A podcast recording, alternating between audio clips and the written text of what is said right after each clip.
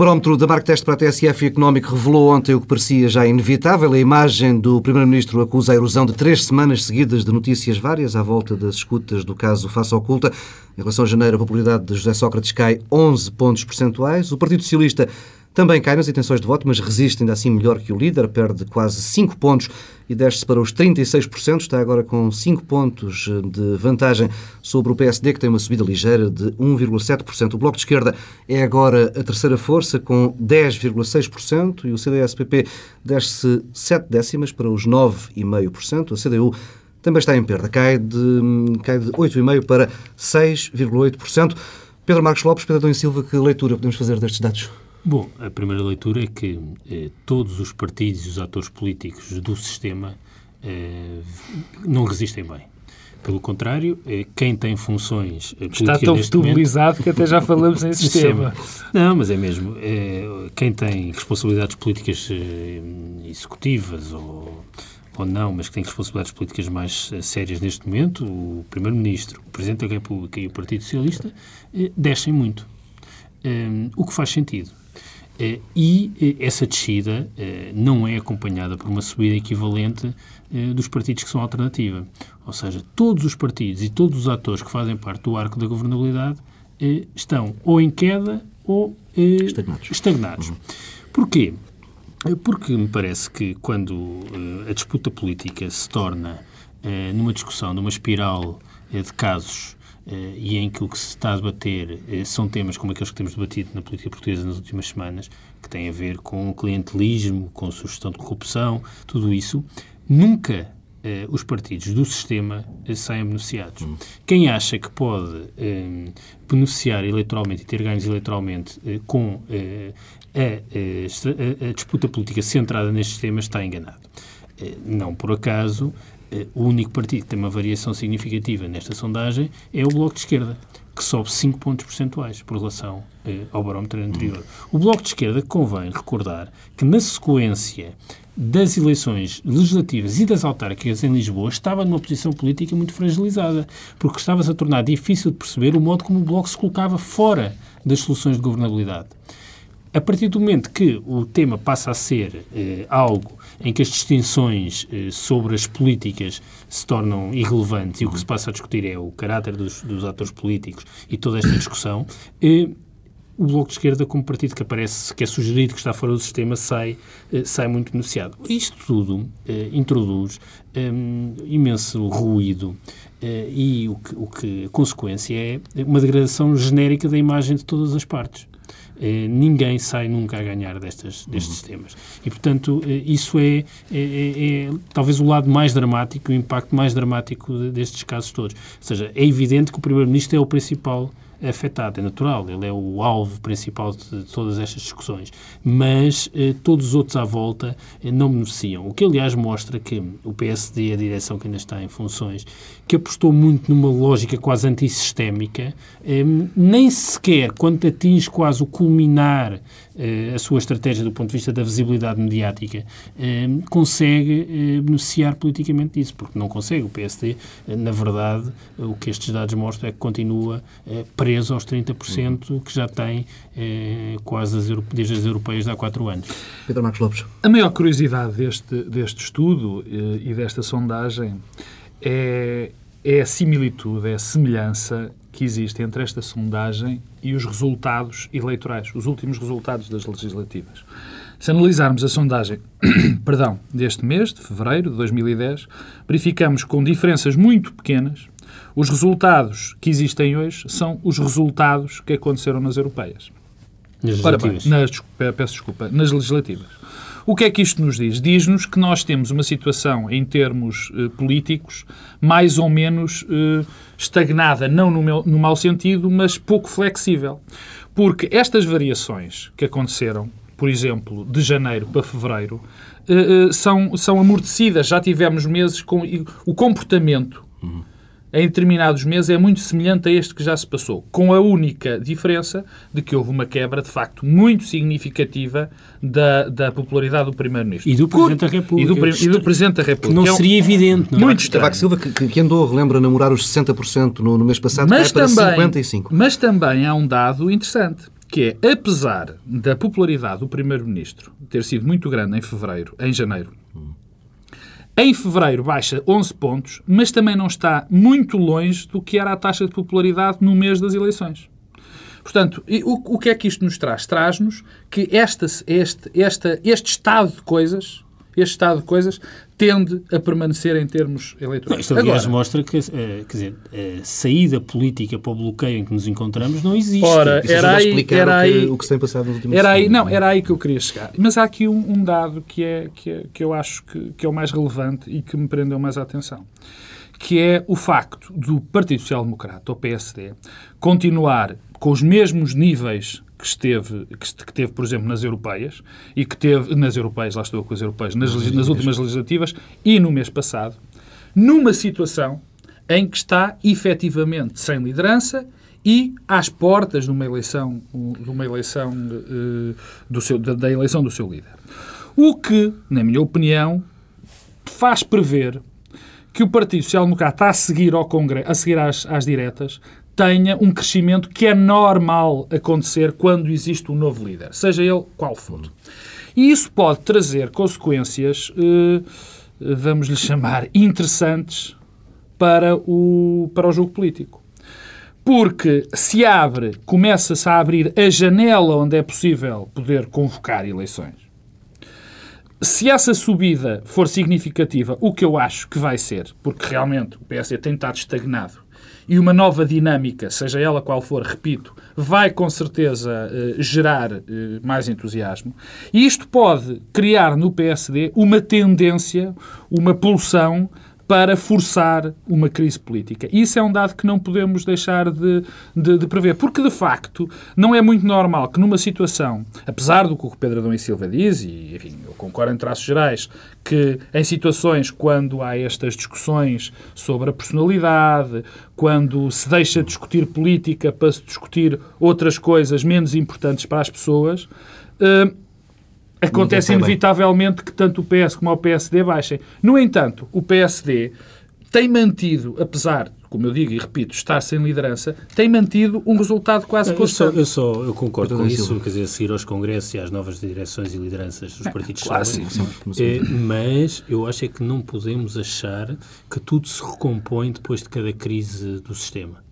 É, ah, não se volta ao ponto anterior. Não, Ou seja, é, o que se tem vivido em Portugal eh, nestas últimas semanas e nos últimos meses, e aí que faz parte de uma tendência já com algum lastro, eh, leva-me a crer que eh, um dia que se encerrem estes dossiês, eh, não é como se de repente tudo voltasse uhum. à normalidade anterior. Não. E, portanto, não se pense que os partidos do sistema nomeadamente os partidos que têm maiores responsabilidades governativas na história da democracia portuguesa, o PS e o PSD, eh, vão resistir bem a isto. Não. Depende. Saem, eu acho que saem ambos mal, sairão ambos mal e engana-se quem acha que isto não tem efeitos e danos colaterais. Em relação a, a, a Cavaco Silva, ele atinge nesta sondagem o pior resultado desde do último de, trimestre de 2007, eh, ainda estamos a alguns meses das, das presidenciais.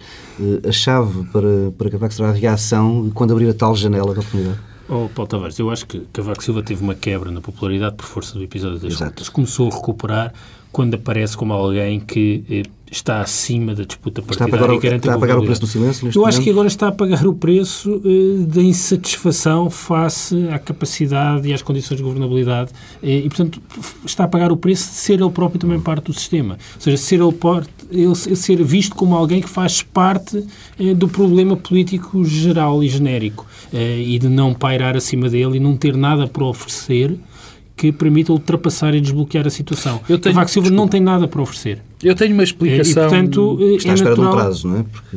Não, eu Sim, tenho... mas, mas o problema é que esta... só, só, a partir de abril. Mas é que o problema é que esta sondagem mostra que aquilo que o Presidente pode oferecer, eh, que era uma eventual dissolução, não resolverá nada. Ao contrário de Jorge Sampaio. Convém não esquecer que Jorge Sampaio, quando dissolve o Parlamento... Coloca na prática o lugar à disposição... Coloca o lugar... Se, eh, portanto, a eleição é também uma espécie de referendo ao Presidente da República que se, eh, caso a eleição de Santana Lopes com José Sócrates tem produzido o mesmo resultado eh, anterior, ou seja, Santana Lopes manter-se como Primeiro-Ministro, Jorge Sampaio não tinha condições para continuar Presidente Sim, mas. Jorge Sampaio- Cavaco Silva, se agora fizer o mesmo, é evidente que o resultado vai ser semelhante e, portanto, ele não tem isso a oferecer.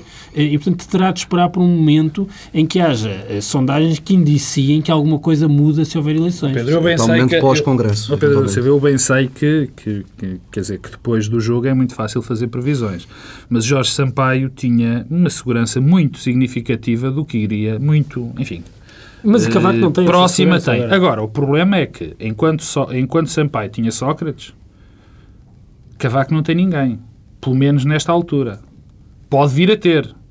E mesmo do PSD, pode vir a não ter, mesmo do PSD. O problema é que Portanto, Cavaco já teve alguém esse- e não funcionou. esse- eu sei que sim. Eh, Quer dizer, é diferente, porque as circunstâncias políticas eram completamente diferentes. Eu aí não, não concordo. Agora, quanto ao Presidente da República, eu tenho uma explicação menos racional do que a do, do, que a do, do, que a do Pedro.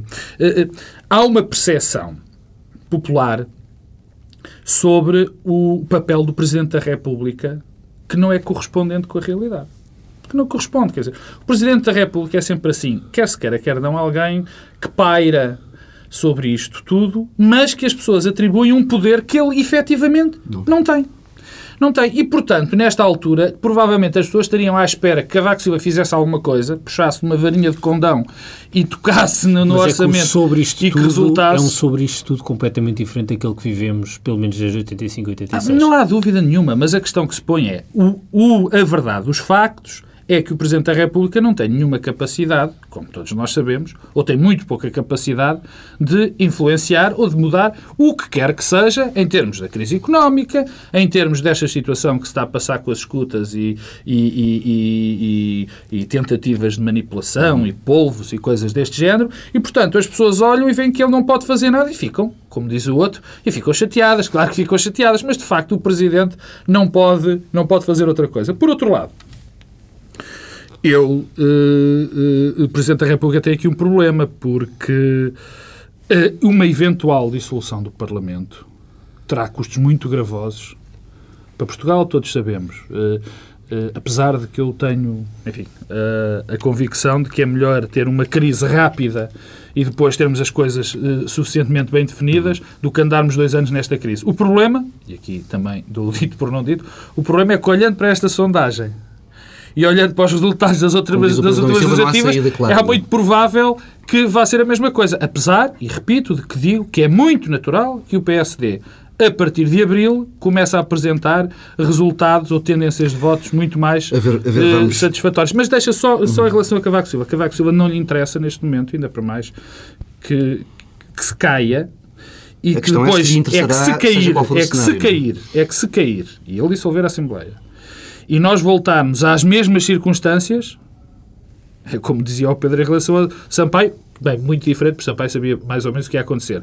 Cavaco também sabe que provavelmente não mudará nada. E aí está metido num problema grave, porque ele também tem eleições em janeiro. Apesar de que o problema para, Cavaco, enquanto a esquerda estiver nesta, nesta fobia de procurar candidatos, ele estará mais ou menos seguro. Bem, a semana começou com José Sócrates em entrevista na SIC. eh, Já vos vou perguntar se esclareceu ou não alguma coisa em relação eh, ao caso das escutas. Face ao Eh, momento que depois- vivemos, já parece que foi há dois meses, não é? Exato. Depois eh, fica a semana marcada, marcada por uma série de, de audições na, na Comissão de Ética. Houve aqui algum tipo de esclarecimento nestes, nestes dois palcos? Qual, qual, qual dos dois? Paulo? Sócrates na SIC. É, houve e- esclarecimentos e a resposta não, não há esclarecimentos. esclarecimentos. não. Bem, eh, a entrevista de José Sócrates. Eu acho que a entrevista, eu então deixando, deixando de lado a segunda parte da entrevista, a parte económica, que eu acho que aliás é mais relevante e onde, Foi a pior parte. onde Sócrates revelou eh, um problema de discurso em relação à, à própria realidade eh, da política orçamental para este ano. Hum, portanto, José Sócrates continua a dizer que os déficits salvaram o mundo e tem um discurso um alinhamento de, que não é já. compaginável com aquilo que se antevê que vai ser o programa de estabilidade e crescimento português. Fala do investimento público e o investimento público é Portanto, mais eu acho que é, é- é evidente que há uma desafinação e, portanto, há uma dissintonia entre o tom do discurso de José Sócrates e aquilo que eh, o Governo prevê fazer e se propõe fazer eh, para o próximo ano.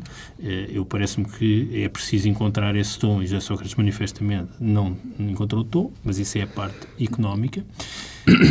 A parte, eh, a primeira parte, bem, eu acho que a entrevista correu tão bem como era possível ocorrer. Já Sócrates funciona sempre bem naquele formato televisivo e, portanto, está à vontade, é, é muito competente e eficaz. Um, o que a entrevista fez foi consolidar algumas das coisas que José Sócrates tinha vindo a dizer lentamente ao longo dos últimos 10, 15 dias que antecederam a entrevista. Eh, talvez tenha sido mais assertivo quando diz eh, não temo nada eh, em relação às escutas e quando enfatiza mais que quem usou o meu nome, invocou o meu nome, se alguém o fez no negócio da TVI, fê-lo abusivamente. A ideia é esta. Eh, ele nunca tinha sido tão assertivo nestas duas coisas. Provavelmente porque não podia.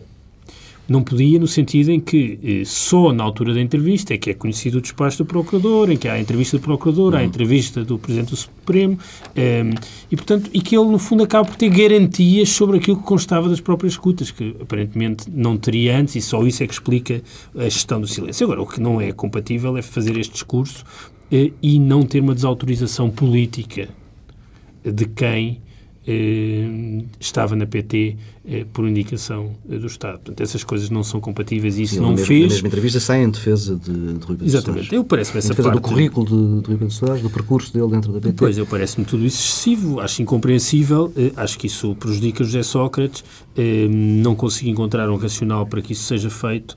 Eh, há uma comparação que tem sido feita sistematicamente com Zain Albava, por causa da idade, por exemplo, eh, não é a questão, não é a idade. Vamos ver se nos entendemos. É, é o percurso anterior. Eh, e o percurso anterior de Zainal Bava é qualificável para administrador da PT. O percurso anterior do Rui Pedro Soares, peço imensa desculpa, é, só pode causar estranheza e é isso que as pessoas estranham. E, portanto, não se percebe é, que o Primeiro-Ministro mantenha aquele discurso. É como se o discurso do Primeiro-Ministro não é compatível com os objetivos políticos do Primeiro-Ministro, nessa dimensão. Portanto, isso é a parte eh, menos eh, conseguida eh, da entrevista e, portanto, eh, obriga a que continuemos a falar eh, do assunto. Bom, eu, quanto, a, quanto, quanto à segunda parte, eh, estranhamente, subscrevo o, o, estranhamente ou não, subscrevo o que disse o Pedro Adão e Silva e fiquei, mais uma vez, a pensar que há aqui um problema de ligação à realidade muito complicado. E além de ligação à realidade, há um conjunto de, digamos assim, promessas que José Sócrates faz que todos nós sabemos que são, são incomportáveis, que não se vão passar. Uh, o que ele diz em relação à nossa situação é muito fora da realidade, aliás, estranhamente fora da realidade, porque eu sempre critiquei quem dizia há uns meses atrás que ele estava fora da realidade, quando ele teve algumas alturas onde mostrava que estava mais próximo do, do que era costume, mas agora voltou uma linha completamente longe da realidade. Não, oh Pedro, deixa-me só dizer Volta uma coisa que é, eu acho incompreensível, quer dizer, que se valorize relativamente a situação portuguesa, quer na entrada da ingressão, quer na saída, no contexto do euro, quando nós temos debilidades estruturais que, que, que são maiores do que a maior parte depois, é muito difícil, e é isso que eu não percebo que é ter um discurso sobre o regresso à consolidação orçamental e os 6 pontos percentuais que há que retirar no déficit nos próximos anos, como se fosse possível replicar o que foi feito eh, há, há, há 4 ou 5 anos atrás. Porquê? Bem, porque, porque já foi feito e, portanto, há muita coisa que não pode ser repetida. E, por outro lado, porque a envolvente externa é completamente diferente. E, quer dizer, é estranho que o governo português não tenha discurso sobre o que se passa na zona euro. O que nós lemos e o que sabemos é que a zona euro está, Bem, está na iminência de uma derrocada. Há uma derrocada que pode acontecer na zona euro. E o governo português eh, tem um discurso como se não, não, não passa nada. nada. Não, e voltar a insistir. Falta-lhes um radar financeiro, como não, não, voltar, um radar voltar a insistir, voltar a insistir. Eh, eu achei isso, enfim, quase lamentável. Voltar a insistir de que vamos atingir daqui três anos, os 3% de, de, de, de, ai, meu Deus, de déficit, déficit, quando nós sabemos o que está a passar no resto da Europa, não é? é quer dizer, é quase, eu detesto este tipo de, de, de, afirmações, mas é quase mentir às pessoas. Mas o problema é que em toda a Europa se está a mentir, oh, oh, oh, a própria Europa está a mentir sim. quando fala de ela, Não, ele, a Europa, não, a Europa anda a mentir a ela própria sim, sim. e já não é de agora. E já não é de agora. Quer dizer, e pensar que o modelo económico, quer dizer, não repensar o modelo económico, voltamos a insistir na mesma coisa, coisa, é, é, é, é, de facto lamentável. Ainda para mais se fala, e eu, eu volto a, a referir isto, continua-se a falar na questão do investimento público, quer dizer, e eu não vou agora julgar se eu penso ou deixo de pensar que isso é uma boa fórmula, mas continuar a falar no investimento público quando os números são evidentes. O investimento público, de facto, baixou e não e não e não e, e também não vai aumentar. Quanto e esta de facto era a parte que interessava de facto na entrevista, mas enfim, a primeira, primeira parte, parte é, é aquela que mais interessa. Eu continuo eu já o disse aqui e vou voltar a dizer. Há, há uma coisa que eu continuo a, a, que para mim é espantosa. Como é que José Sócrates, se eu eu não consigo perceber como é que alguém pode acreditar que um primeiro-ministro não saiba do negócio desta dimensão uh, neste país. Eu não acredito. Eu, nós vivemos num país onde o Estado quase que sabe das vendas das barbearias. Nós chegamos à lei do condicionamento sabe, industrial. Das farmácias. Não, das farmácias sabe com certeza.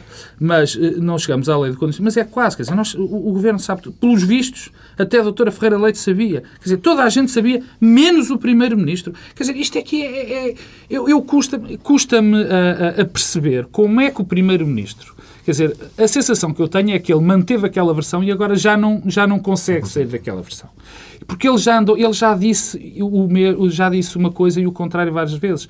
Era conhecimento formal, depois era conhecimento informal. Quer dizer, andamos perdidos com isto. E em, e em relação à primeira parte da entrevista, o que ficamos a saber é nada. Confirma que Mais jantou, uma vez, jantou nada. com o Pedro Soares. Está bem, mas isso jantar, enfim, mas não dizer, falaram da Não, PT. nunca falaram. Quer dizer, é um homem hum... que é hum. administrador da PT, que, tem, que o Estado tem uma participação e estão no jantar e não falam da PT, nem do negócio significativo. Deixa-me só acabar em relação a isto. E, e o que, a conclusão é que continuamos a não saber rigorosamente nada. E isto não pode, quer dizer, isto não, pode, não se pode manter. Não se pode manter, porque isto está a criar, de tal maneira, está a criar um ruído tão intenso, tão forte, quer dizer, tão absoluto, que o país para em função disto. Quer dizer, isto não pode continuar. Depois há atropelos e mais atropelos de jornais e isto que, de facto, estão a estragar o clima Quanto à, à Comissão de Inquérito, já, já, aqui criticámos o ritmo que os trabalhos têm decorrido na, na, na outra semana. Esta semana... Já começou a Comissão de Inquérito, Paulo Tavares. Não Comissão de Inquérito. Comissão de Ética. A Comissão de Inquérito é um pedido do PSD. As audições, As audições na Comissão de Ética uh, passaram por lá diversos personagens, Paulo Penedos, Rui Pedro Soares. Também faltou esclarecimento. Mas alguém estava à espera. Oh, desculpa lá, Pedro mas alguém, alguém no seu, na sua, enfim, a pensar de forma razoável, achava que ia haver algum tipo de esclarecimento nestas sessões. Quer dizer, quando bastava a primeira para perceber que não se ia passar nada. Os deputados não estão preparados, eh, as pessoas que lá vão, vão porque lhes apetece, eu lembro isso, quer dizer, porque ninguém é obrigado a ir, uhum. e portanto não respondem. Rui Pedro Soares passou o tempo a dizer que não respondia por exemplo. Quer dizer, isto é tudo. E, e, As e pessoas que... que... vão lá, Pedro, não só vão por exemplo, como têm muita honra e é uma coisa espantosa, todos dizem isso no início. Então, e aquilo está, e o problema é que aquilo está a desprestigiar não só muitas das pessoas que lá vão, mas sobretudo a instituição parlamentar, porque tem dado um espetáculo absolutamente triste os, os arguentes. Silva. Oh, Paulo Tavares, eu acho que um, maior reconhecimento que a Comissão não serviu, as, as, as, audições não serviram para nada, foi a proposta no final desta semana de fazer uma Comissão de Inquérito. É uma Comissão de Inquérito que tem uh, aprovação garantida, bastam 46 deputados, pois. um quinto, e seja, isso está, está mais falhou, vai avançar. A questão falhou, é porquê que se perdeu este tempo todo? Pois, não Porque sei, já havia uma proposta ideia. do Bloco de Esquerda. É, porquê? Por motivos puramente táticos, ou seja, o, o PSD percebeu que uma comissão de inquérito ia adiar o início da discussão, já não começava já, pois, mas acharam, quer dizer, o tema foi mal colocado desde o início, quer dizer, este tema da liberdade de expressão, não se percebe bem o que é, ninguém percebe exatamente o que é que aquelas pessoas estão ali a fazer e a falar sobre o quê. Um, Aliás, porque as perguntas... Nada faz sentido, portanto, tudo parece mal é preparado. O tempo, o tempo. Um, há evidentes, houve evidentes demonstrações de falta de respeito pelo Parlamento, um, os deputados também eh, não ajudam, e, portanto, a, a tática eh, levou a que o PSD avançasse para discutir este tema da liberdade de expressão, falhou, e agora sim vão discutir aquilo que, na verdade, era a única coisa que podia ser Será discutida. que há o bom senso de parar uh, Bem, não sei. assim que for aprovada a Comissão de Inquérito? Não, mas isso é muito complicado agora parar. Não, porque há muitas pessoas que foram lá estão- citadas. É porque, repara, Pedro, desculpa, o Pedro Adão Silva está um bocadinho enervado comigo porque acha que estou a falar demais. mas há uma coisa, quer dizer, quando se fala em acabar com, com- com estas audições, vamos lá pôr também, é que nós também temos aqui questões de honra e questão de palavra das pessoas. Há gente que já lá foi, que pôs em questão diretamente outras pessoas Bom, que estão para questão é saber se, por exemplo, Zain Albava, Henrique Granadeiro vão ser ouvidos nestas eleições e depois outra vez na Comissão de Inquérito. Mas Isto é tudo sentido. absurdo. Não, mas isto, isto mostra que, aliás, eh, o taticismo falhou, o tema da liberdade de expressão era uma coisa, eh, desculpem uma expressão, completamente absurda e descabida e só gerou ruído e não ajudou a clarificar rigorosamente nada e adensou as suspeitas. O tema da TVI e da, da PT é um tema que deve ser eh, discutido, eh, eh, porque de facto há, há muito para esclarecer e muitas perguntas que não têm ainda resposta.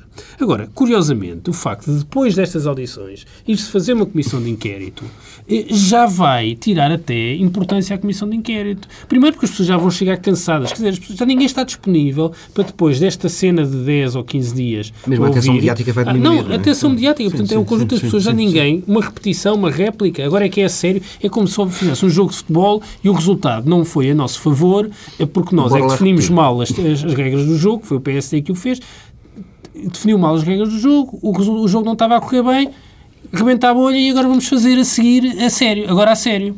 Bom, eh, o problema é que o assunto sério, que era esse, já não vai ser discutido a sério porque já houve este preâmbulo que foi ah, uma coisa eh, desgastante para todas as partes eh, e que deu uma péssima imagem e que só ajuda a adensar o clima, aliás, o tal clima que a sondagem eh, reflete, que é um descrédito de todos os atores, todas as instituições, todos os partidos, é, eh, para aí eh, que, que- que caminhamos. Um, e, portanto, é isto. Eu acho fantástico, é, há aqui um Pedro pormenor que eu, eu, o pormenor que acho fantástico é que Aguiar Branco, que, tanta, que tanto se insurgiu, que tanto solicitou uma, um- este tipo de audições, agora seja um, um- seja, esteja a reboque de outras correntes no PSD para pedir esta comissão de inquérito. Já vai Eu- dizer que serão necessários, eh, se houver Mas- algo mas, de eh, estranho, este comissão, mal- é preciso tirar conclusões políticas de... este dos mal, este mal, este mal que foram estas audições sobre um tema que ninguém entende, isto é um mal que vai ter consequências muito sérias. Porque eh, não é só a questão da atenção mediática, é da mais confusão que vai ser trazida para, para este tema. Porque o que nós neste momento temos é uma comissão de inquérito que vai abordar o negócio PT-TVI. Mas a questão, ao que parece, a questão não se subscreve, ou não se subscreve, não, só não se circunscreve apenas ao negócio da PT com a TVI. O que se tem ouvido falar, ou pelo menos nas audições, fala-se de tudo o que é grupo de comunicação social, falam-se de outras empresas, o que dá a entender que este problema da PT-TVI é só a ponta do iceberg. E então vamos ter, provavelmente, uma comissão para analisar o P- a PT-TVI, depois vai-se descobrir que há outras empresas que também estão envolvidas nisto e se calhar vamos ter que abrir outra comissão para analisar isto. Quer dizer, e, e isto é, um, é, é, é, é, é pôr a mão num, num chapéu e aquilo vão saindo papelinhos. E nós nunca sabemos onde é que isto vai parar. Porquê? Porque se começou este processo de uma maneira completamente errada. O Governo já devia ter dado algum sinal de que está disponível para abdicar da ação dourada da Golden Share na Portugal Telecom. Pedro Passos Coelho defendeu eh, aqui na tenda da TSF, no discurso direto, que hum, o Governo deve avançar de imediato para a venda da, da Golden Share e que se não avançar, esse será, essa será uma das prioridades eh, caso ele chegue Foi o eh, Dr. Pedro. Passos Coelho também, também o Dr. O Dr. Pedro Adão e Silva também se insurgiu contra a Golden Share na e TSF. há, há sete meses. Não, eu, eu pronto, tenho- acho que há uma coisa que também eh, é bom da verdade, nada destes temas deve ser resolvido a quente e, portanto, não é exatamente quando há um problema que se deve avançar como prioridade. Isto não é uma questão eh, que se deva resolver. Ah, amanhã o Estado vai abdicar da Golden Share, assim de repente, num contexto económico que nem sequer é favorável. Acho que isso deve fazer, deve fazer parte do horizonte político da governação, até porque a própria União Europeia tem sido condescendente, mas haverá um dia claro. que obrigará a que isso não aconteça. Hum, Agora, também nem deve haver precipitação, nem me parece que seja neste contexto que se deve vir com a Golden Share como, como batalha política, nem podemos achar que é a Golden Share a raiz de todos os problemas. Também convém clarificar isso. Não é a raiz de todos os problemas. Se deixar de haver Golden Share, continuará a haver problemas na ligação entre meios de comunicação social, um, interesses financeiros e participações públicas e papel do Estado. Não é a Golden Share que resolve tudo isso. Um, o problema é quando essa triangulação tem também relação com os conteúdos. E, portanto, se calhar o problema é a Golden Share, mas é também o regresso da PT aos conteúdos. É porque eu tenho visto muitos argumentos a explicar qual a racionalidade económica do regresso da PT aos conteúdos e temo dizer que eles não são muito não convincentes e se é tão estratégico por que razão a PT é falhado no negócio da não, não, não, não, há só uma racionalidade, quer dizer... Pedro Marcos Lopes. Em primeiro lugar, e eu já aqui disse e volto a dizer, e é aquilo em que eu acredito convictamente, é que enquanto o Estado tiver o peso que tem na nossa economia e a participação nas empresas que tem, que tem estes casos vão se multiplicar. Agora foi com a PT, vão ser com outros, com fundações, com institutos públicos, com isto e com aquilo, e, com todo o respeito pelo Dr. Rui Pedro Soares, que eu não conheço de lado nenhum, mil Rui Pedro Soares prosperarão em empresas públicas e, e, e, afins. Portanto, esta é a minha posição ideológica. Eu acho que o Estado, para evitar este tipo de situações e outras que agora o tempo não me permite eh, estar a, a, a, a, expor, deve sair o mais depressa possível de, de, de ter um papel forte dentro da economia. Esta é a minha posição. Agora, sendo estas as regras do jogo, e sabendo que há um consenso quase político nacional de que o Estado tem que estar muito presente na economia, é muito importante que se definam claramente as regras. E não é só na PT, é noutras empresas que têm capital, até, sobretudo em empresas que têm todo o capital público, ou grande parte, ou que pelo menos o Estado tenha uma, um, uma, uma golden share, que é definir muito bem o objeto dessas empresas. Repara, deixa-me dar-te um exemplo. A Caixa Geral de Depósitos eu já o disse, aqui também, eu sou a favor da privatização da Caixa de Depósitos, parece que é uma ideia absolutamente absurda para toda a gente, portanto, eu, como vivo neste país, tenho que aceitar. O que eu não percebo, sendo isso, é porque é que a Caixa de Depósitos, que tem 100% do Estado, tem participações no BCP, participações na PT, participações em campos de golfe, participações em, em, em, em, empresas de conteúdos, quer dizer, tem participações em tudo. Ora bem, as empresas públicas são públicas porque é preciso que prossigam um determinado objetivo. E, portanto, no seu objeto tem que estar aquele objetivo e tem que ser circunscrito a esse objetivo. Não faz muito sentido. É o mesmo caso, no fundo, é o que o Pedro também diz. O racional económico aqui, o racional económico, tem que se submeter ao racional político, porque o facto de existirem empresas públicas é uma decisão política. É uma decisão política o Estado atuar naquele setor e não estar a espalhar a sua influência por milhares de outras atividades via essas empresas. O Pedro concorda inteiramente. Não, discordo inteiramente. Vamos avançando. Tivemos uma semana de comportamento algo errático, mais uma, de Pinto Monteiro, Procurador-Geral da República. Um, voltando à entrevista de Pedro Passos Coelho aqui na, na TSF, ele defende que um, o Procurador deve, das duas, uma, sair pelo próprio pé ou uh, ser demitido de, pelo de governo. Pedro da Silva. Porquê, exatamente? Bom, hum, eu acho que o Procurador tem gerido pessimamente tudo isto. O silêncio é sempre a pior forma uh, de gerir uh, estes processos. É evidente que a partir do momento que há um envolvimento, desde logo do Primeiro-Ministro, eh, não se podia esperar que o Procurador não tivesse um papel eh, uhum. pedagógico mais ativo e de explicação. Não teve, fez um despacho em novembro, nada disso, depois o despacho torna-se público passado uns meses eh, e o Procurador, com razão, é, é, tem-se indignado é, com as notícias sucessivas. Um de suspeitas. Depois, suspeitas, é, pois. E a manchete do. Sim, mas nós não podemos do viver sol, de suspeitas. É do Sol na sexta-feira é uma coisa que, de facto, um, é, é, dado um grande passo no tipo de acusação que é feita ao Procurador-Geral da República. Isso configura uma situação de grande instabilidade institucional um, no país e, portanto, é preciso também perceber exatamente o que é que justifica aquilo, o que é que o Procurador tem a dizer e, na verdade, sabemos sempre muito pouco. E, e, voltamos sempre ao tema da violação do segredo da justiça, justiça porque é sempre aí que, que caímos. Eu devo dizer que esta semana, logo no princípio da semana, a doutora Cândida Almeida, que é Procuradora-Geral Adjunta e Diretora do TCIAP, eh, teve eh, uma enorme coragem, uma coragem que não é muito comum nos magistrados, que foi uma espécie de dizer o rei vai nu. E disse, eh, há segredo de justiça, é preciso aumentar as penas para os prevaricadores e eh, não há razão nenhuma para partirmos do princípio que os magistrados não são infratores. Uhum. Um, bem, isto uh, teve dois tipos de reações. O procurador uh, voltou um pouco ao registro de uh, ah, isto é uma tragédia que se passa com o segredo de justiça, vivo angustiado com isto, não mas nada. não consigo fazer nada. Bom, sinais de existência não são bons conselheiros. E não consigo fazer nada, então acabe-se com o segredo de justiça. Depois, os sindicatos magistrados do Ministério Público não demorou muito tempo a vir dizer os, os magistrados violar o segredo de justiça. Alguma vez é possível assumir tal coisa. São os ratinhos, claro. Os senhores, os senhores magistrados eh, não podem estar, não podemos admitir que eles violam que são infratores. Bem, nós já suspeitávamos que os senhores magistrados eram todos ungidos eh, no Centro de Estudos Judiciários e, portanto, ficam eh, fora de tudo isto. Não são os magistrados Divino Espírito Santo também parece que não é. Portanto, alguém viola o segredo de justiça. Deve ser, com certeza, a telefonista eh, de, dos tribunais. É tudo muito estranho. Portanto, se é tão estranho, se há tão pouca gente já sobra, tão, a malha já se apertou tanto, porquê é que não há condenações e porquê é que não há acusações nunca? Portanto, este é o sinal da intimidade. Eu acho que há, aliás, também neste contexto, uma coisa absolutamente espantosa, que foi ver um secretário de Estado da Justiça, o Dr. João Correia, que fez umas declarações em que disse, primeiro, que estava a falar enquanto advogado último secretário de Estado que falou enquanto advogado, passados uns dias, saiu Sá do Fernandes, governo. Exatamente. Foi Sá Fernandes.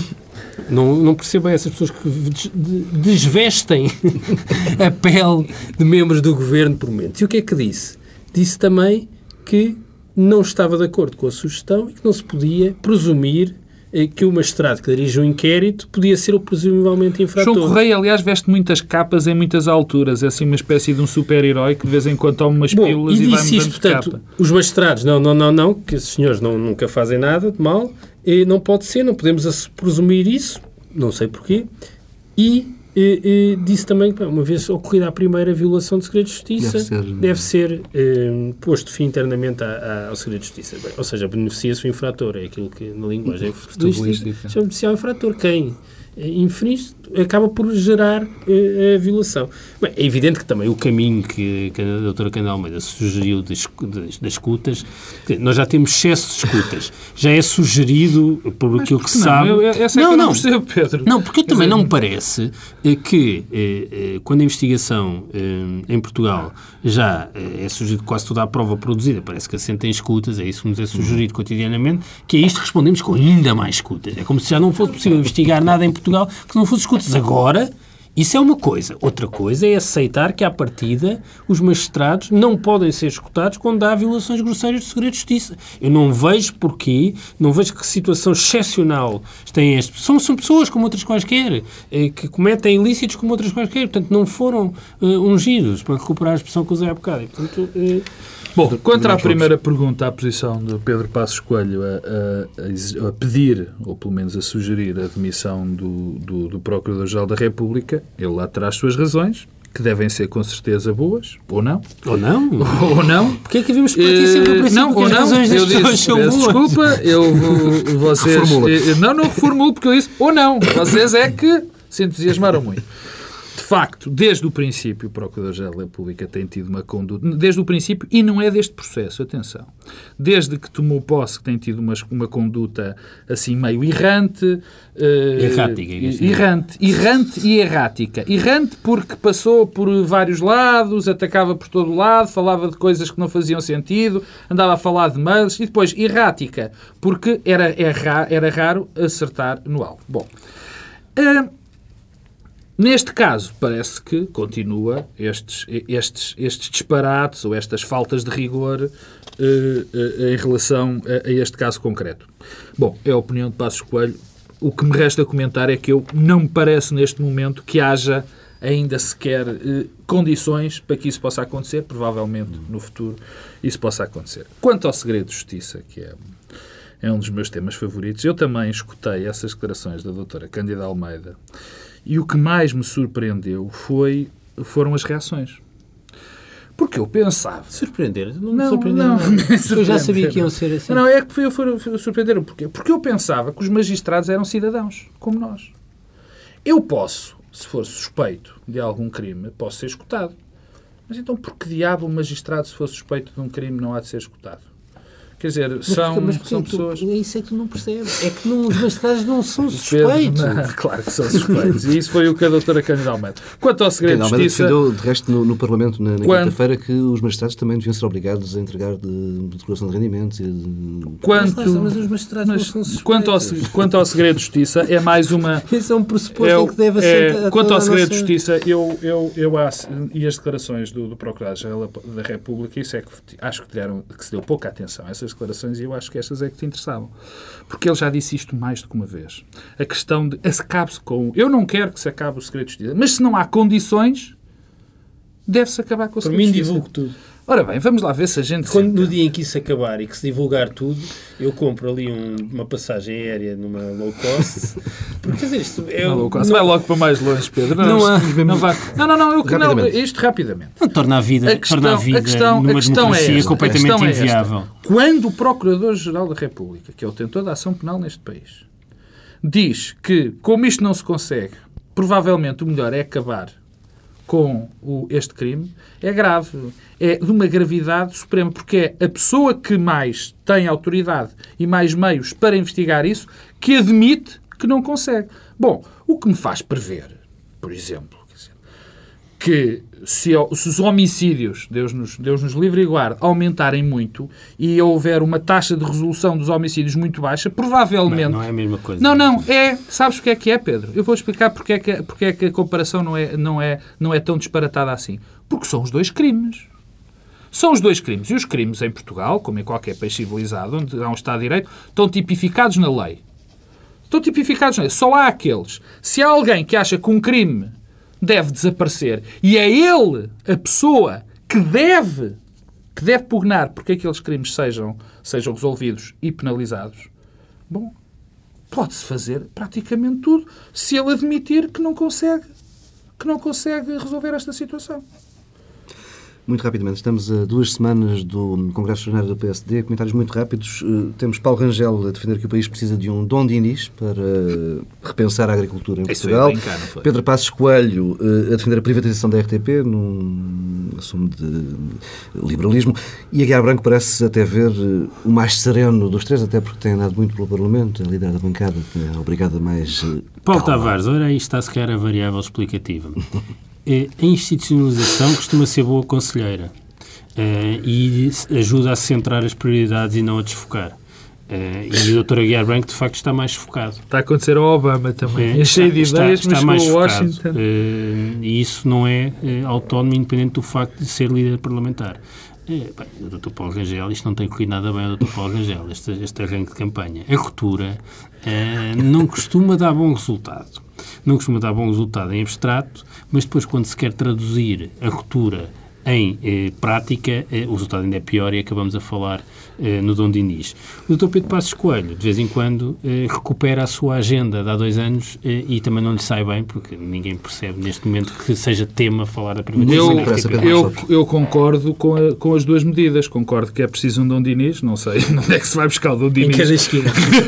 não sei onde é que se vai buscar um Dom Dinis, mas se calhar estava jeito, porque há aí problemas que nós temos com as águas e tudo mais. Mas, sabe, enfim. Eh, também concordo também com o Pedro Passos animado. Coelho, porque, enfim, já, já o defendo há muito tempo, como já defendi a privatização da RTP. Agora, eh, eh, esta primeira fase da campanha está, destas primárias do PSD, está exatamente ao contrário do que aconteceu nas outras primárias, que ainda Estás foram sempre a chamar primárias. primárias. E porque, mas é um erro, porque isto não são Eu sei, primárias. não sei, eu sei que é um erro violento. Eu, sei que é- eu estava a falar de Obama há bocado. As eleições diretas está a acontecer exatamente o, o- o inverso, porque nas outras eleições diretas de há dois anos, Pedro Passos Coelho começou, teve uma entrada de leão e depois na última semana as coisas correram-lhe mal. E desta vez, eh, Pedro Passos Coelho tem, tem, tem tido uma postura mais, mais calma, mais modesta nesta primeira fase, enfim, porque também já tem um trajeto, e Paulo Rangel tem-se desdobrado em afirmações e mais afirmações e tem cons- conseguido, em, nas 200 entrevistas que deu, não dizer rigorosamente nada que se retenha, a não ser que é preciso um Dom Dinis que as crianças devem decidir o futuro Devem quando aprender devem 12 anos. aprender uma profissão aos 12 anos e quer substituir as Golden Shares por entidades reguladoras. Portanto, ainda está muito no princípio, mas nós vamos estar no Congresso, não é, Paulo? Exato. Manuel? Pedro Dom Silva, dois segundos. Não, é, eu só acho que Pedro Passos Coelho tem é, ou não diz nada, ou quando diz recupera a sua agenda liberal de há dois anos, é, que não parece muito ajustada nem adequada aos seus próprios objetivos políticos. É um bom sinal o Pedro Adão e Silva não gostar da agenda liberal, hein? Temos que ficar por aqui, o tempo está esgotado. Fechamos esta edição do Bloco Central com o desejo de nenhum de vocês seja presente a um juiz esta semana.